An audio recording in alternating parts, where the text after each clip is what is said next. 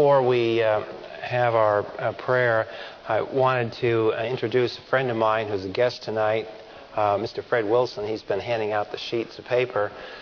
Fred and I have known, known each other about 25 years.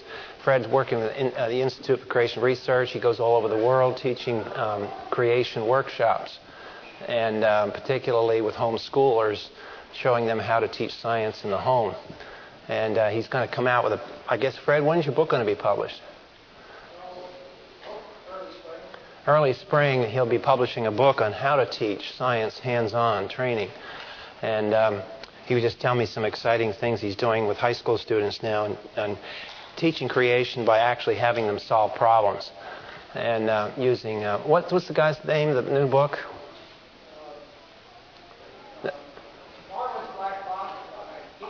Oh yeah, Behe's uh, Darwin's Black Box. It's a, the guy is an evolutionist, but he's realized that Darwinism doesn't solve a problem of order. And so, um, anyway, it's a kind of a neat, uh, neat ministry Fred's had. He's been to Africa. He's been just come back from the Philippines and. Uh, wide open uh, school in the Philippines, a secular university with 11,000 students, want to hear about creationism. Um, complete entree. Don't tell the ACLU yet, though, because they haven't got there with the lawyers. Um, but uh, anyway, wide open ministries. So, a lot to be thankful for. Father, we thank you for the fact that the gates of hell shall not prevail against the church of the living God. And we thank you for our salvation that we enjoy through the Lord Jesus and the fact that he came to this planet uh, and condescended to walk among us and die for our sins.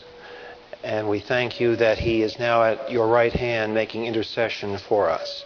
We ask that your Holy Spirit would illuminate our hearts to His word. In Christ's name, amen. Um, what I want to do tonight, the handout is for next week. We'll follow the same practice. We hand out material. If you'll read it over, and then for the next week, that'll be the topic. Um, we are on the life of Christ. We've dealt with his birth, his life, and for some of you who have just joined in, that's okay. Just just kind of go along with us. You'll you'll see how we how the thing unfolds. Um, the handout tonight has to do with two titles, two vocabulary terms that Jesus Christ used to identify who he was to his contemporaries, the Son of God and the Son of Man. He borrowed those or took those out of the text of the Old Testament. So it's a case where you, it gets back to our theme. You know, we've said a thousand times, you can't understand the New Testament if you don't understand the Old Testament. Two thirds of God's Word is the Old Testament, and yet you never hear it taught, never hear it preached. And the reason, frankly, since I've been in the ministry, I can say this the reason why you don't hear the Old Testament teach is it takes a lot of study and ministers get interrupted. They have this and that, and everybody wants them to do this, and the board wants them to do that, and they're doing everything. And the problem is that this takes away their time. And one of the one of the prices of doing that to a pastor is that it diminishes their study time and therefore ultimately diminishes their teaching time. But in this class, we're not going. We're, we are again. We're not trying to substitute for exegetical teaching.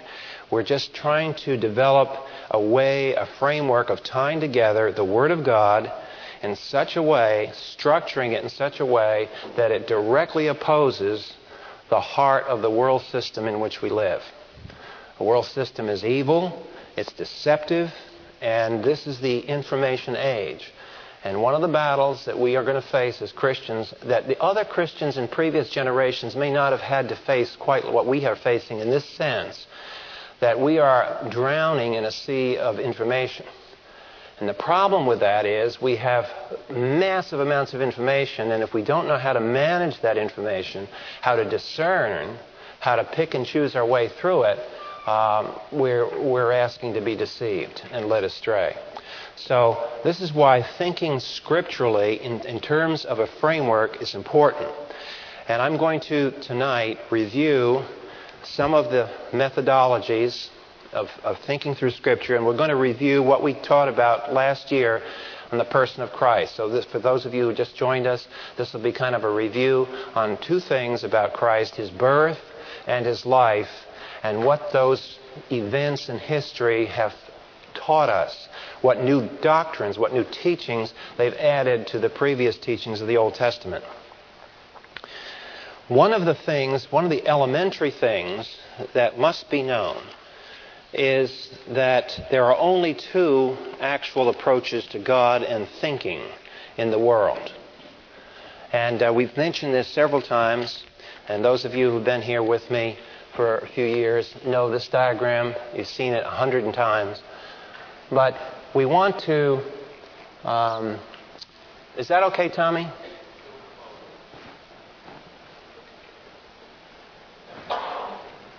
Okay? Um, we want to organize the way we decide what we're going to do in our everyday life. And it will certainly help you to realize that when it comes down to the bottom line, there are only two worldviews. Only two. There are permutations and combinations. There may be red tulips and purple tulips and red tulips, but they're all tulips. And there may be a lot of different religions around, but at the bottom, they share one of these two bases. They have to, the splitting, the dividing line has to do with the creator creature distinction. Only in the Bible do you have a distinction between an ex nihilo, that is, an infinite personal creator, and his creation. Everything else and all other worldviews may talk about gods, angels, people, animals, rocks, atoms, whatever you have, but it's all part of this. And this term on the right side, you'll hear me use a lot. And as we go through this, uh, we're going to talk about it again and again because it's called the continuity of being. What all that means is this that man visualizes the whole, the whole, and all the gods and the man and everybody else are subgenres, subcategories of being. That's not true. The Bible says that God is different and distinct from His creation. He always has been distinct. He always will be distinct. And no way are you going to blur this distinction. The Bible, in other words, holds to what we call a two level view of reality. All paganism holds to a one level view of reality. The bottom line is this in the Bible, the thing that finally calls the shots is the personal sovereign God who holds all his creation responsible. At the bottom, we have ultimate responsibility as men and women before the God who has created us. That's the bottom line. Ultimate responsibility. I emphasize those terms, ultimate responsibility, because I want to show you what happens when you get rid of this. This is not theory. I know when I teach it on Thursday nights, it sounds sometimes like theory, but it's not theory. It can, it's like two operating systems in your computer a big debate now in circles whether we're going to go with um, Windows or you're going to go with Unix or you're going to go with some operating system. It's one or the other. And as individual people, we have two operating systems. We have an operating system in the flesh, and we have an operating system given to us by the Spirit through God's grace. And we're going to operate in one of the two, two modes. When we operate in this mode, thinking that God, nature, man, and everybody else is all mixed part of one being, the bottom line out of all this is that finally no one is responsible. Finally, we have impersonal fate and chance. And if that's the case, then I'm a victim. You're a victim. Now, I point to this bottom line because there's an agenda that operates underneath all the high sounding words there's a very simple spiritual agenda at work here. Observe it. The agenda is I, as a sinner, want to ensure, I want to get an insurance policy that keeps me from being held accountable. So man creates historically religions, philosophies, anything he can do to convince himself that he is not ultimately responsible to his creator.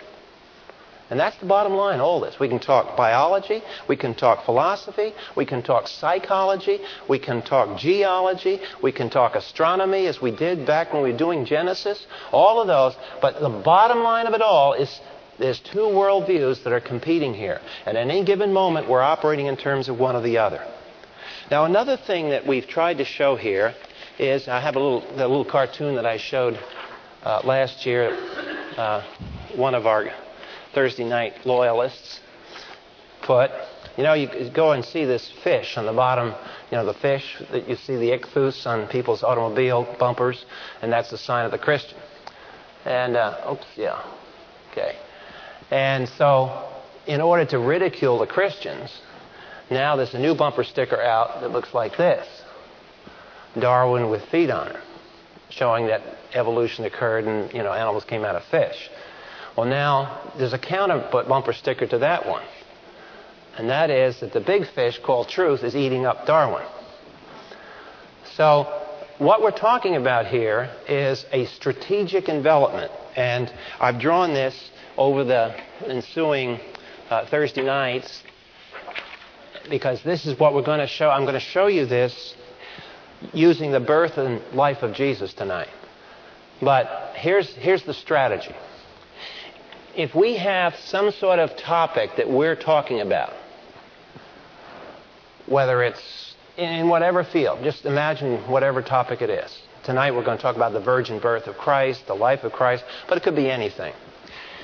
If we're talking about this topic, we talk about it and we encapsulate it in our worldview. We don't talk about something in isolation. We always talk about it in terms of something else, our own worldview. And we use our worldview to discuss this. The issue is that as we go out in society, we may talk about a religious topic to somebody, we may talk about Jesus Christ, and you'll see this tonight in connection with his birth and his life, that the non Christian will take that historic claim of the Bible that God became man, he was virgin born, and they will absorb it inside their own work such that it won't be a converting truth. That's the spiritual battle. So here we have a chunk of the gospel. We put it out for a witness, for a testimony, and it becomes absorbed, reinterpreted, and insulated ultimately by this false view of paganism. Of course, what we want to do as Christians is the same thing, except we want to look at it in terms of the Bible. And the biblical worldview will be used to encapsulate it. Now, I'm going to read a little story, and you think about this strategy and see if you get the point at the bottom of this. This was uh, my son, who works at the Air Force uh, Rome Laboratories up in New York. Uh, the group of Christians in the laboratory were passing this around in the computer.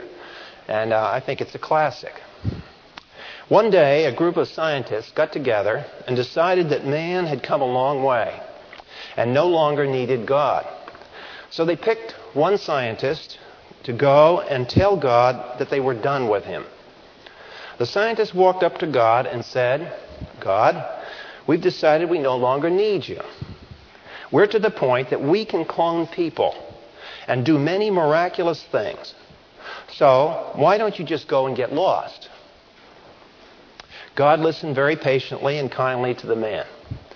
After the scientist was done talking, God said, Very well.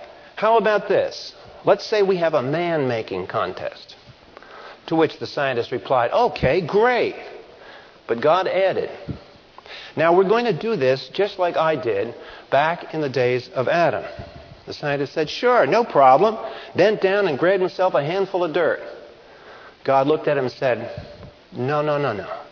You get your own dirt.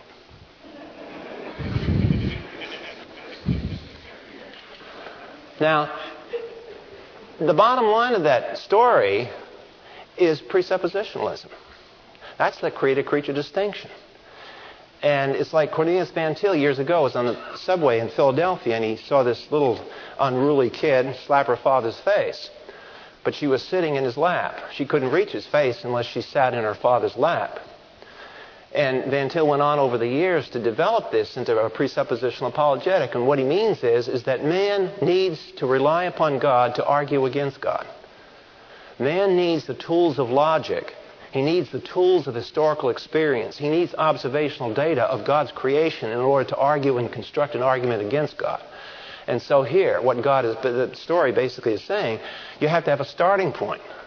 And the man who wants to be an autonomous person and creator has to start somewhere. That's the problem. How do you start without relying upon that which God created? So the irony is that all unbelief needs belief in order to get started. So, what we want to say, we want to divide up how we look at life. And again, I want to introduce these two ideas, uh, two ways of looking. Get used to thinking in terms of two ways of looking at life. And uh, as I say, we we are going to head into the, to the um, New Testament story of Jesus, but we've got to look at the agenda that's happening. Um, let me see if we can get this focused here a little bit better. Often it is said that the Christians have a knowing problem, that all we're asking people to do is believe. And of course, we autonomous cre- we have got a solid foundation under our feet, and it's you Christians are the ones that are floating around in this believisms thing. But we don't believe, we know. Well, that's not true. On the Christian basis, let's look at what we're talking about. The Christian thinks God's thoughts after him. Prior to our thinking, whose thought? Whose thought first? God has thought. Why is it that we can think and reason? Because we've been made to think and reason by one who is a greater thinker and reasoner. God is the basis for thinking and logic. And because of that, because he is pre existing, because he is a pattern for creation and salvation, because of all that, we can operate. We operate as derivative, as secondary, as reflectors of our Creator. We are made, the Bible says, in the image of God. What does image mean? It's the image of God. God wasn't made in the image of man. Man was made in the image of God. So we view knowing as a problem of faith resting in the one who is the basis for our thinking. That's our faith rest. Now, what happens is over the, over the time when men become sinners, is that we have this attitude that I want to go my own way. I will reconstruct my worldview up here in my head because deep down, I really want to although I won't admit this, deep down, what, is, what am I getting at? I'm trying to avoid ultimate responsibility before God. So I will literally try to recreate the universe, to falsify it, to pervert it, such that it relieves the pressure on my conscience. Now, what I've just said is infuriating to today's intellectuals the idea that there's an agenda operating behind the scenes. Of course, there's an agenda. That's the agenda right here. Don't ever forget, behind every thought, there is an agenda. There is a reason why people think they are. And even mathematics is not immune from this. We have showed this slide before, but again, by way of review, the, these are the limitations of human knowledge too small to read at the back, I realize this is a diagram of all experience. On the ordinate, we have space, and on the abscissa of this graph, we have time. Time from very uh, small increments of time all the way to large amounts and large units of time, very small units of space to very large units of space. And all human experience, all your experience, all your life is lived in that shaded area. And outside of the shaded area, there are all kinds of things that you will never know, I will never know. We just can't reach it. So we are operating out of a very limited base, and it doesn't make any difference tonight whether you're a Christian or you're not a Christian. It doesn't make any difference where you're coming from. You're still trapped inside that domain. You always remain trapped inside that domain. You can never have infinite experience. And therefore, anytime you try to generalize about reality, this ought to be, that ought to be, this is true, that isn't true, you are generalizing unless you trust the Word of God. If you decide not to trust the Word of God, then you're constructing out of this limited area an extrapolation. That's what you're doing. So either you do that or you come to rely upon the Word of God. There are no other alternatives. So, this is why we say we start with a scripture. The result of all this, when we don't start with a scripture, is we come to this kind of a situation. Here's the unbelieving counterpart to the Christian. And we call it pagan, like I said last time. Pagan means, in the sense, one who does not believe in the God of the Bible. I wish I could get this focused a little bit better. Yeah, that's about best I can do. Um, the pagan, remember we said, what is the Christian? The Christian is to think God's thoughts after him. Now, what does the pagan do? What's the counterpart to the Christian who thinks God's thoughts after God thinks the thoughts? The pagan tries, now watch this, the pagan tries to think like God. And let's just stop there. Why does the pagan have to try to think like God? Why does he have to try to think like God? Because he's got to have absolutes. He's got to have universals. He's got to have yes nos that uh, dominate. He's got to have all these great categories. But, he has, but he's not omniscient. So he's got to pretend he's omniscient in order to get the categories going. So he tries to think like God, but now the rest of that sentence independently of God. So he's not, by deliberate action and choice of the sinful heart, I don't want to submit to the authority of the Word of God. I want to be like Eve in the garden, who said, I will take what the devil has told me, I will take what God has told me, because after all, God said, if I eat this tree, eat of this tree, what's going to happen? I'm going to die. What has the devil told me? If I eat of this tree, I will not die. Now, if Eve wants to take a middle of the road position, how is she going to find out who's speaking the truth? The only way Eve can tell whether this proposition is true or this proposition is true is do what? Disobey God and eat the tree. So her choice is to do an experiment, but then if she does the experiment, she's already sinned. And why is that a sin? Because the experiment presupposes what about these two statements? The God statement, the Satan statement. They're both the same authority. So what she's done is she's taken the Creator's authority that's up here and the creature's authority down here, and she's already made them the same. She's going to say that God and Satan both together are of the same authority, and I don't know one from the other, so I have to do a test.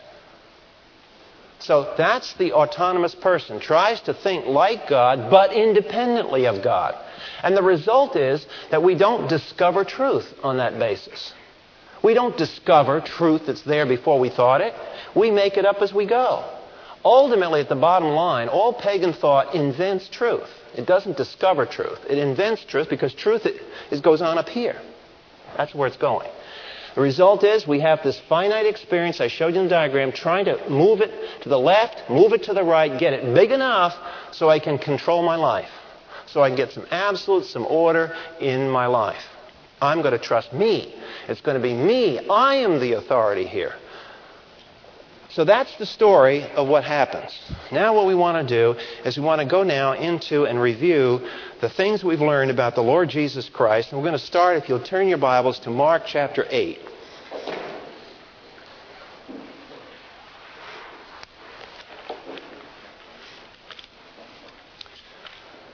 This is sort of the theme of the way we're approaching these four great events that have to do with Christ his birth, his life, his death, and his resurrection. Mark chapter 8, verse 27. This is the challenge that Jesus Christ gives every man and woman. And this is the challenge we want to follow through and particularly pay attention to how we're answering this question. Our Lord asks the question, we have to give an answer to Him. Now, the question is on what basis and how do we give this answer back to the Lord? Chapter 8, verse 27 Jesus went out along with his disciples to the villages of Caesarea Philippi, and on the road, while they were walking, he questioned his disciples and said, Who do people say I am? And they said to him that, Well, John the Baptist. Others say Elijah But others say, Oh, you're one of the prophets. And he continued by questioning them, But who do you say that I am? And that's the question Jesus poses to every man, woman, and child. Who do you say that I am? And that's what we're going to start. We, we, we started that last year, and that's what we want to go on this year and study, is the birth of Christ and the life of Christ. So let's start with that first topic, the birth of Jesus Christ. That's something that happened in history, and men have to respond to it and interpret it. The birth of the Lord Jesus Christ. The birth of the Lord Jesus Christ has an offense to men. Because this birth claims to be absolutely unique in the history of the human race. Never before, never shall be again. A birth like the Lord Jesus Christ. A virgin birth. And that's the claim of the New Testament. It's the claim of prophecy. So immediately we're faced with a problem. What problem does a virgin birth pose? Why is the virgin birth controversial? The virgin birth is controversial because it's face to face now with a miracle. Now I've got to deal with my worldview. Is, are all children born the same way? Out of my experience, I may have seen, if I'm a, a pediatrician or obstetrician, I might have seen 1,521 babies born in my life. So I say, in the basis of my experience of 1,521 different births, I have never ever seen a virgin birth. Okay? Valid observation? Valid observation. Now I conclude from that data that there can't be. And therefore, there's an absolute zero probability of there ever being a virgin birth. What have I just done to go from the first statement to the second statement? My first statement was true, but it was based on limited experience. Then I generalized, claiming that out of this 1,521 births, that I can say that that represents reality. But what did we say before? Remember the diagram that we said? Every one of us lives inside a domain, a limited domain. There it is. How do you get outside the domain to make an absolute statement?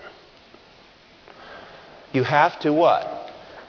To claim to get outside the domain, you have to claim that you think as God. You have to claim as an omniscience in order to make that generalization. So, the person who argues against the virgin birth says, I've experienced this, and therefore, on the basis of this, I say, as a generalized statement, zero. There never was a virgin birth. Now, this actually happened and for those of you who have joined us this year, uh, you won't have access to these notes. These are early notes, but I want to quote something to you because here are quotes from two groups of people in the New Testament age that denied the virgin birth of Christ. Let's listen to them. This is the actual testimony of people in Judaism who said that this claim that Jesus Christ was uniquely born is a falsehood. Rabbi Simeon Azza said, I found a family register in Jerusalem, and on it was written, Such and such is a bastard through the transgression of the law of thy neighbor's wife. Joseph Klausner, a Jewish scholar, writes of this Mishnaic section that Jesus is here referred to seems beyond all doubt. Klausner notes that throughout the Jewish Talmud, including its Mishnaic section, Jesus is known as Yeshu ben Pentera, Jesus the son of Pendera, a title which may refer to Mary's alleged paramour or to the virgin birth claim itself. Virgin in Greek is Parthenos. Another Talmudic scholar, Herbert Danby, summarizes the entire Talmudic reference to the virgin birth claim. Talmud was the Jewish writings about this period. A Yeshu called Natsri, or so son of state or son of Pentera, was born out of wedlock. His mother was called Miriam. She was a woman's hairdresser. The word M is a pun on the name Mary Magdalene. Her husband was Pappus, the son of Yehuda, and her paramour, a Russian soldier. So the the, the analysis of Jesus' birth right from in his own time period. This is not now. This is centuries ago. The response of unbelieving men to this claim was that Jesus Christ was a bastard. He was an illegitimate child. that Mary fornicated with a Roman soldier. So right away, we got controversy right here. The virgin birth forces you to say a miracle happened or we got a big problem. So you see, the gospel is controversial in its whole essence, and we can't escape that as Christians. Get used to it. When you testify as a Christian, you are the center of controversy. You are going to be attacked. In your own family, people are going to ridicule you. Get used to it because this is the big game. This is a big spiritual battle that's going on here against the world system. Jesus Christ was virgin born, and therefore, if he was not, then it makes Mary a fornicator. So the non Christian says, Here's the virgin birth, and I am going to envelop it in my frame of reference, and my frame of reference says that the Lord Jesus Christ was illegitimate and Mary was a fornicator. So that's how I take this claim, this virgin birth claim, and I suck it up like an amoeba, digest it, and immunize it against bothering me. I'm no longer bothered by the virgin birth claim. You Christian can talk Jesus all you want to. I say he was a bastard. Now, what has happened? We've taken a chunk of the gospel and we've allowed the world system to encapsulate itself around the chunk and neutralize it. Just been neutralized. We also have the Gentiles doing the same thing. And last year, you'll remember, that I read from you, the most famous sermon in early, uh, early century, was done on one Sunday morning in June 1922 in New York City. That particular Sunday, Harry Emerson Fosdick, who had written many, many books, he's a liberal Baptist minister who was asked to preach in the Presbyterian church, and he chose that Sunday morning to give the following sermon Shall the fundamentalists win? And by the way, if you go into your library of your grandparents, you look around your grandparents' books, wherever you go in your family tree, whoever was living and actively thinking and reading and buying books between 1910 and 1930, go back to the library and I'll bet you in your own home, in somewhere, you're going to find a book by Harry Emerson Fosdick. One of the most popular titles you'll probably find is Manhood of the Master. I mean, he was the Norman Vincent Peale of his time. He was sort of like the liberal version of Billy Graham. And lots and lots of people bought his books. And it's pure liberal garbage. But it enthralled the people who lived in this country, particularly here in the East. He was the spokesman for the Christian faith. So he says, as he got up that morning, here, for example, is one point of view that the virgin birth is to be accepted as historical fact. Now, notice the tolerance here. The president has just got through talking about tolerance for everybody except Christians that the virgin birth is to be accepted as historical fact. It actually happened. There was no other way for a personality like the Master to come into this world except by a special biological miracle. That is one point of view, and many are the gracious and beautiful souls who hold it. You know, when somebody starts talking this way, you know what's going to come next, don't you?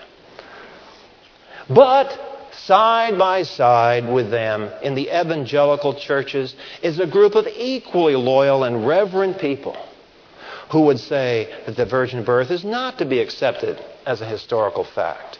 Here in the Christian churches are these two groups. The question which the fundamentalist raise is this Shall one of them throw the other out? Is not the Christian church large enough to hold within her hospitable fellowship people who differ on points like these? You see? Now, the battle is, the claim is this what do you do with this claim? Are you going to absorb it inside a framework that is anti Christian? Or are you going to let the Bible speak for itself? Well, how do we let the Bible speak for itself? We go back and we say, is the virgin birth a minor point of the New Testament?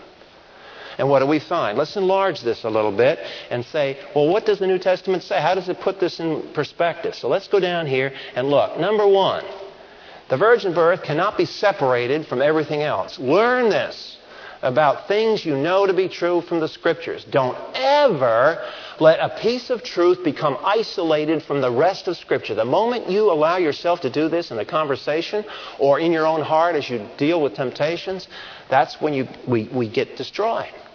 We've always got the whole, all the truth of Scripture is a team.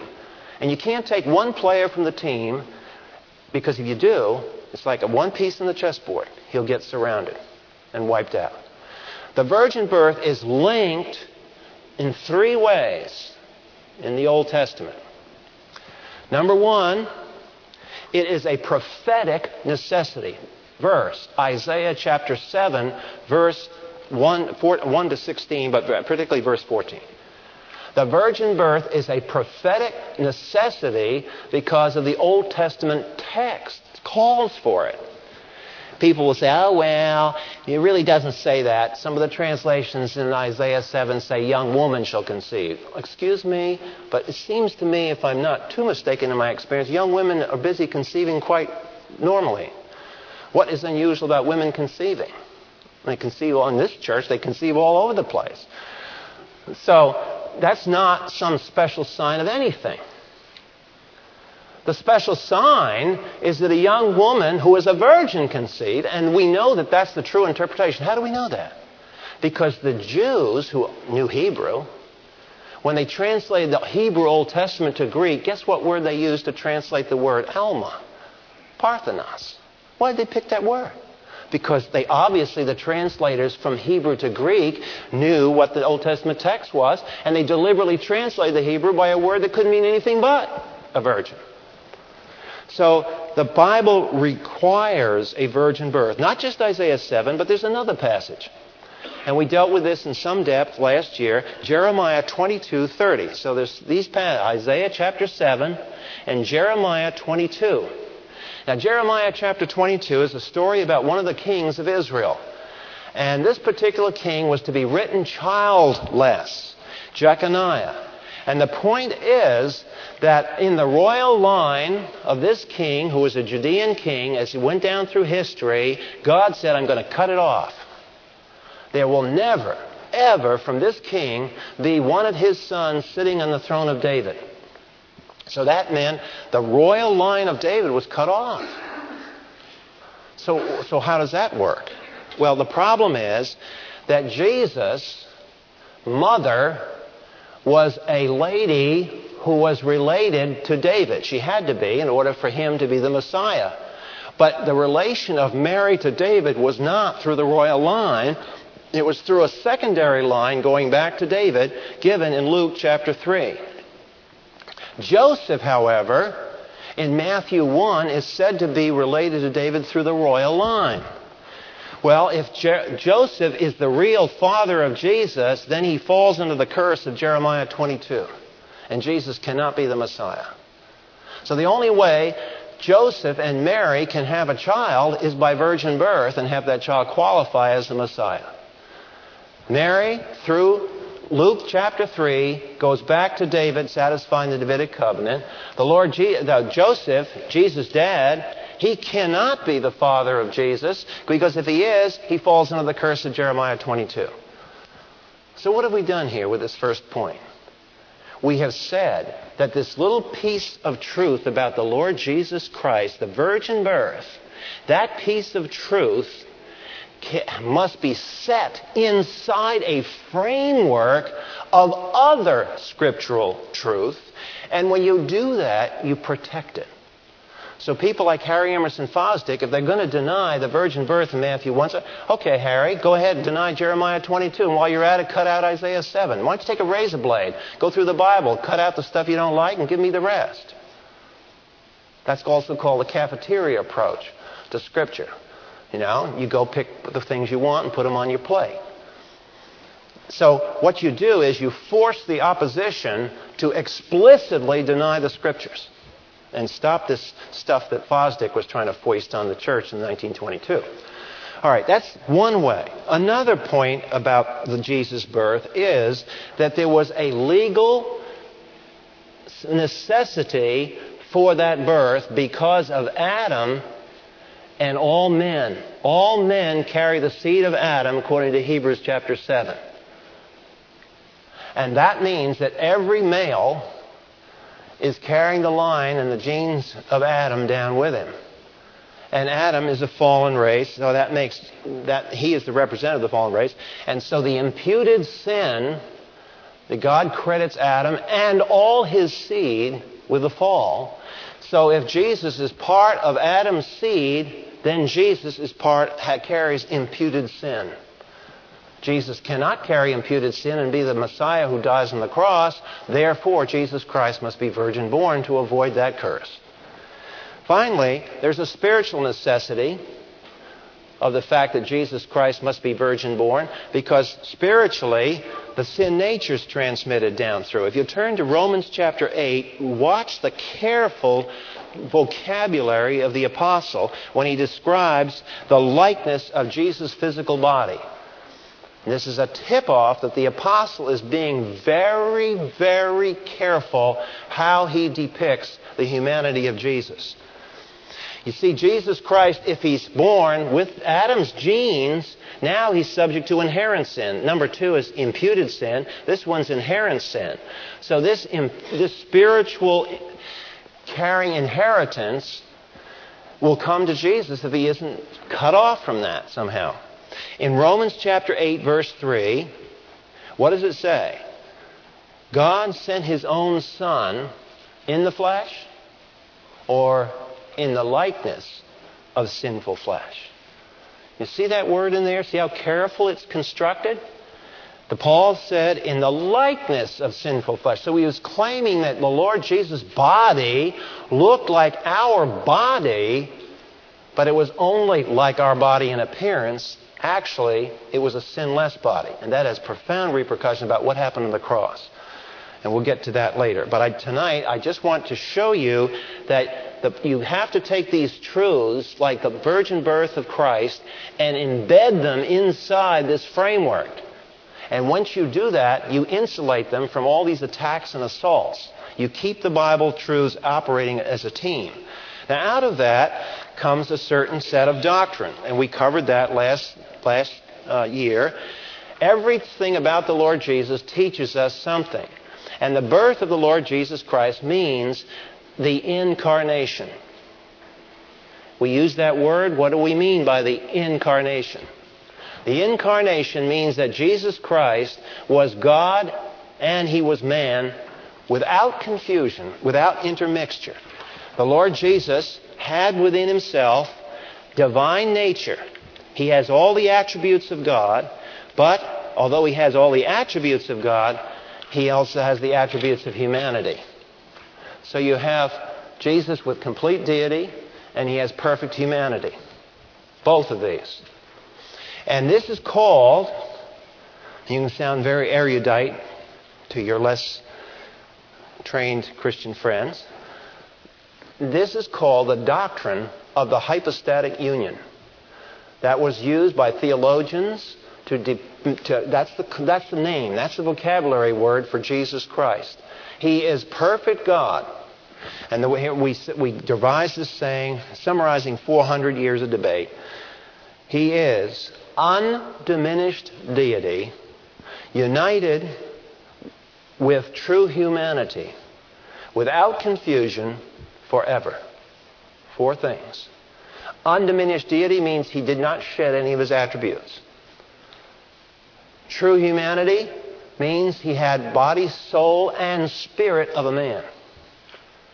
Without confusion means that the creator creature distinction was never obliterated or compromised forever means that Jesus Christ remains true humanity at the Father's right hand now. Said another way, somewhere in this universe, there is a body, probably six foot tall, and occupying space that is Jesus Christ. He is located at a point tonight. He is at the Father's right hand, and that Father's right hand is at a geometrical point in the universe. Has to be because his humanity has to have a point location. And out of all this, is this theory? No. Out of this comes certain practical applications for us in our Christian life. The first one that we said is that we will always be creatures even in heaven. Now, some Christians get hold of 1 Corinthians and say, oh, then we're going to know like we are known. It doesn't refer to becoming omniscient. We will always be creatures We will always be serving the Lord. And the point is, in heaven, there will be work to do. It's not just taking an eternal vacation. There is going to be some work and labor. God didn't say anything else. It's not just rest. It will be restful labor because it will be free of conflict. But we're not going to sit there and contemplate our navels for the next two million years. There are things to do. So we will always be creatures. The second thing is very important. John 17:3 says, "This is life eternal, that they may know Thee, the only true God, and Jesus Christ, whom Thou hast sent." What we mean by that is that the men and women, collectively in Adam, we were structured from the very beginning to know God. Your dog wasn't. You know, hey, sorry, pet lizard? No. But you are. Because you and you alone, the human species alone, is said to be made in God's image.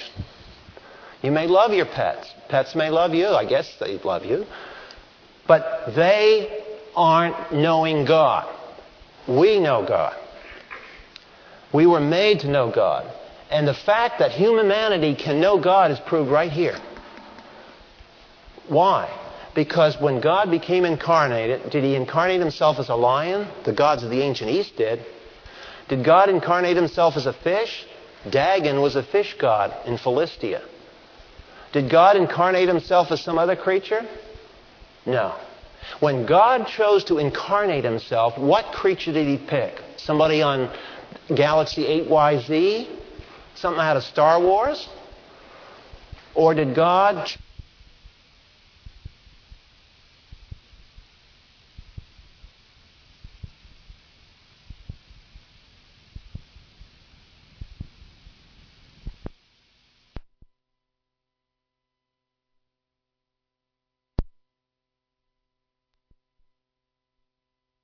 Third thing that it means is that history is real. We write our history. 1 Corinthians 3 says we will be judged for the history that we write.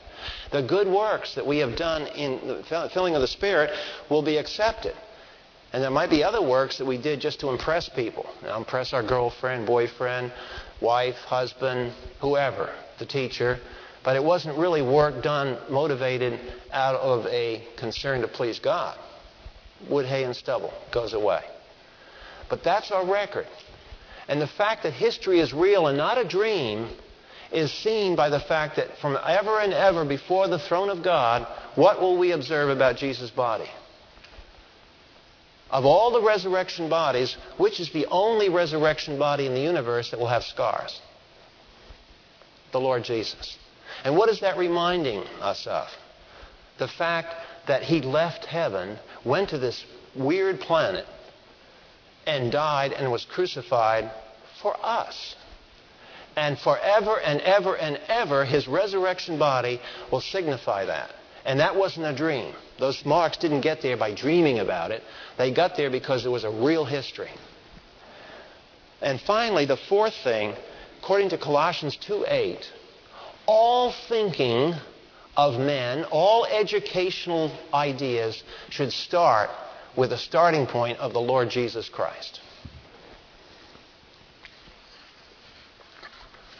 Now we want to just say a few words about the second uh, great doctrine that we studied, and that was the life of Christ. That too, same technique, the unbeliever will take the life of Christ, and here's what the unbeliever does with the life of Christ. Here's what has happened to the life of Christ in the last hundred years of theology.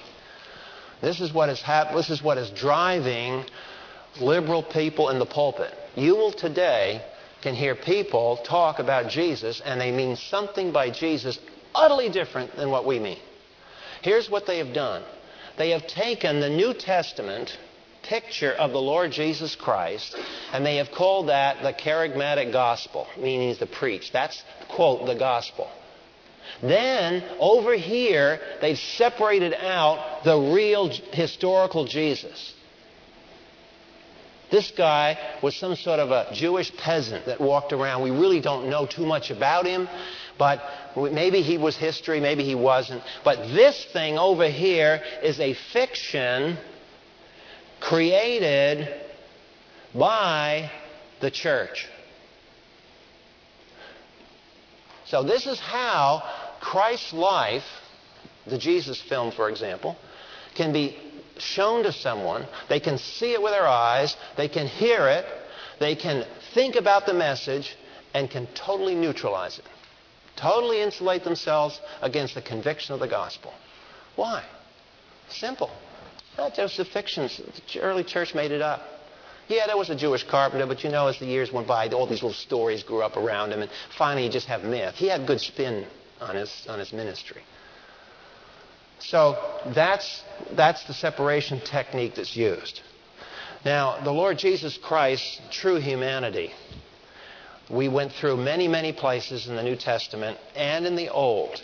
And I want to take you to one of the most unforgettable passages in the Old Testament that talk about Jesus as a man waking up in the morning, Isaiah chapter 50, verse 4. This shows you that it was on the minds of the prophets of the Old Testament, though none of them could really put it together. But here's a phenomenal reference that tells us how, in his humanity, the Lord Jesus learned. Because one of the things that grows out of the humanity of Jesus Christ, the fact that he has this perfect humanity, is that Jesus Christ had to be sanctified. Jesus had to be sanctified. Now, that's a little tough to think about, isn't it? Because that sounds like he was sinful. Why is that? It's because we, in order to get us to be sanctified, is a battle with sin. But the Lord Jesus Christ, according to Hebrews, had to be sanctified. So that must mean that the word sanctified doesn't mean necessarily dealing with sin, does it? Did Adam and Eve have to be sanctified? Sure they did. What does sanctify mean then? Is it just struggle with sin? No. Sanctification is learning obedience. Adam and Eve, in a sinless environment, without a sin nature, still had to learn how to obey. And so did Jesus. And in Isaiah chapter 50, in Isaiah chapter 50, we have this passage in verse 4 where prophetically the Holy Spirit, through Isaiah the prophet, is talking about, uh, he's impersonating, if you can call it that. I don't like that word. I, I haven't thought of another way of saying it. The Lord God has given me the tongue of disciples, that I may know how to sustain the weary one without a word.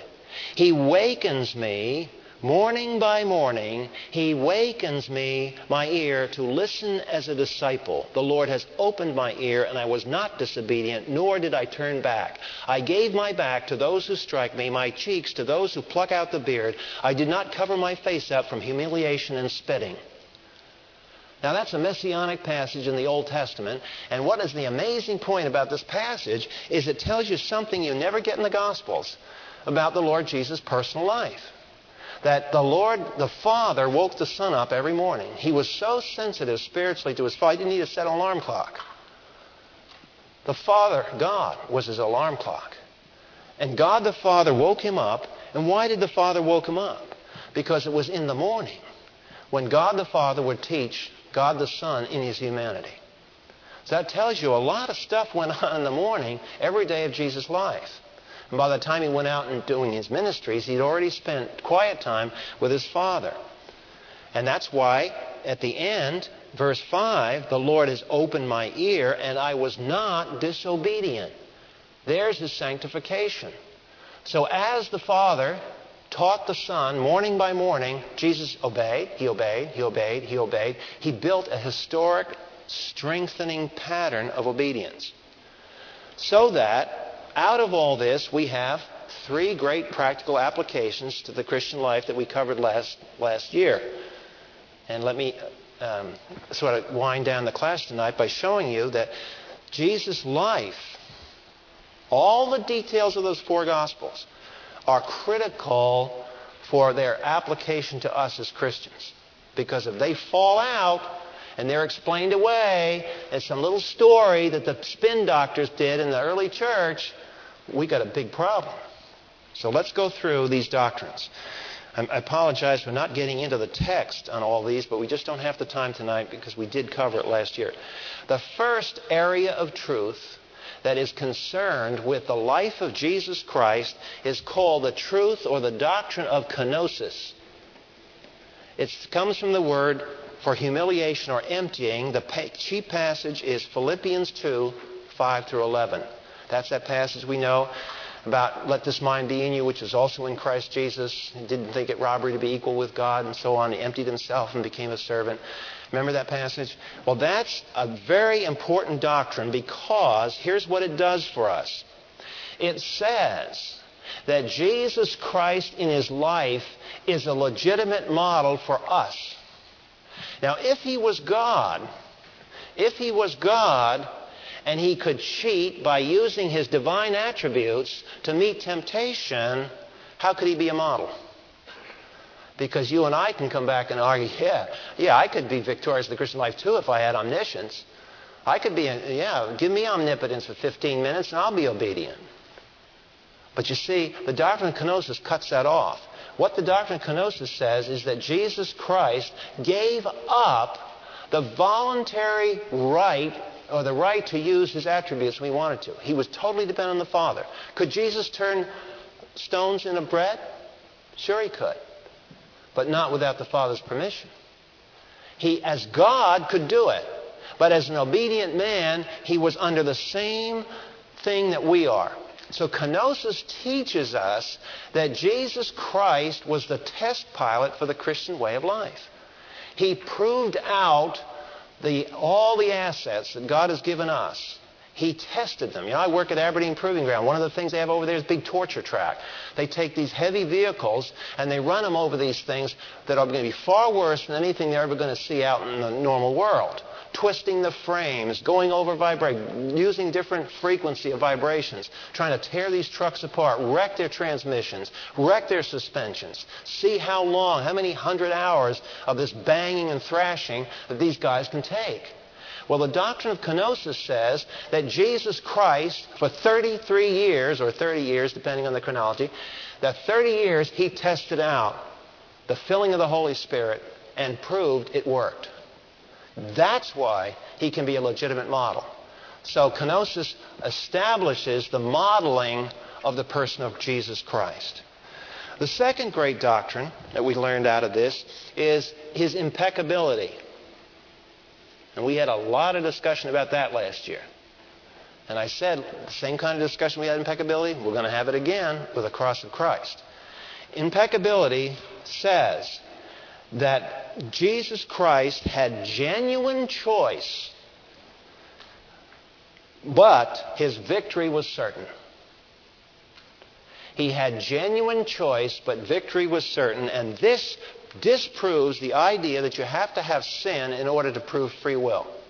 You do not have to have sin to prove free will. Jesus Christ had free will in the sense of responsibility, just like every person. He had a free will, and we did. And yet, he was absolutely certain to succeed. No, not a chance of him ever falling under the plan of God. That means that the Lord Jesus Christ has a ministry for us, and to see that ministry, let's turn to Hebrews chapter 4. See, all this works together, and you just can't rip the Bible apart in pieces. It doesn't, it doesn't hold that way. Here's one of the practical things that we intuitively rely on the Lord all the time when we pray. And it's all related to the fact that if this is wrong, we couldn't rely on it. Hebrews chapter 4, verse 15.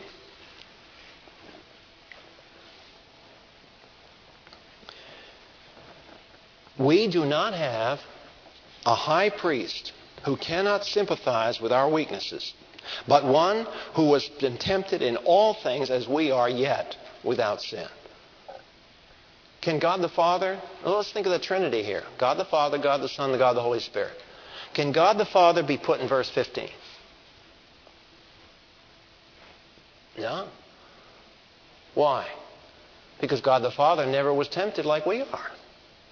Can the Holy Spirit be put in verse 15? Not in this sense, no. Holy Spirit wasn't incarnate. So, which of the Trinity then is the center of our attention? God the Son. And this is why we don't go to Mary. We go directly to the Lord Jesus Christ. We go to God the Father through Christ. We don't go to Jesus through Mary. See, that's, the, that's upsetting the whole idea of the Trinity right there. The Father, Son, and Holy Spirit. The Son is our means to reach the Father because He is perfect. He is our intercessor. He is the one who was kenotic. He is the one who is impeccable. And therefore, because of this, he endured every sin. He can empathize. He understands when we fall. He understands what temptation is. We have something that the Muslims don't have. You imagine Allah being put in verse 15? Allah's never walked around. Allah doesn't have dirt under his fingernails.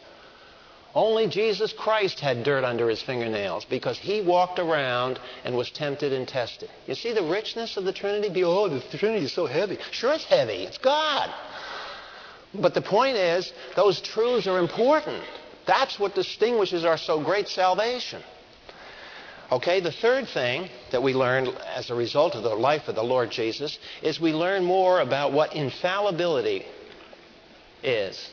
That Jesus Christ made no errors of fact, even though he was a first century carpenter who so didn't know modern medicine, he didn't know modern physics that did not disqualify him from being perfectly truthful in his lifetime. Why do we hold to the fact that the Lord Jesus Christ was infallible? John 3 11 through 12. This verse says, If I tell you earthly things and you do not believe me, then you cannot believe me when I tell you heavenly things. So Jesus admitted that he had to be truthful in every historical detail because if we find that he is a false witness to history, then we cannot trust him with our sins. Know, do we have to access the record books of heaven? No. The only reason why we say we're forgiven our sins is because the Lord tells us that. Well, if He told us that uh, something happened in Bethlehem and it didn't happen, how do we trust Him about our sins in heaven? The two are tied together. You can't separate them. So these are some of the truths that come out of these two events in the life of Jesus Christ his birth and his resurrection. From the birth, we know he is God man, and from his life, we know that he is our model. And he is a legitimate model for us, he is a legitimate priest for us. And next week, we'll begin our study. We're, we're going to, next week, just review those two terms the Son of God and the Son of Man because those are two areas in the New Testament keeps coming up again and again. And I think it's good to clarify the vocabulary. So when we call the Lord Jesus the Son of God, we know what we're talking about. At least we try to know what the apostles meant when they used the word. Then we'll go on to the death of Christ. Father, we thank you for our time tonight. The fact that the Holy Spirit is here, that you have sent him to earth to illustrate, to expand upon, and to open our hearts to your word. We ask that you would empower us as Christians to have that sense of intimacy with you, a priest who was tempted, tested, who faced all the adversities that we face, who walked on our planet, who ate our food, who drank water, who saw our social problems, who dealt with every conceivable temptation that can ever enter our life and was successful and has become a role model for us. Help us focus now upon Him as our role model, empowered by your Holy Spirit. In His name, amen.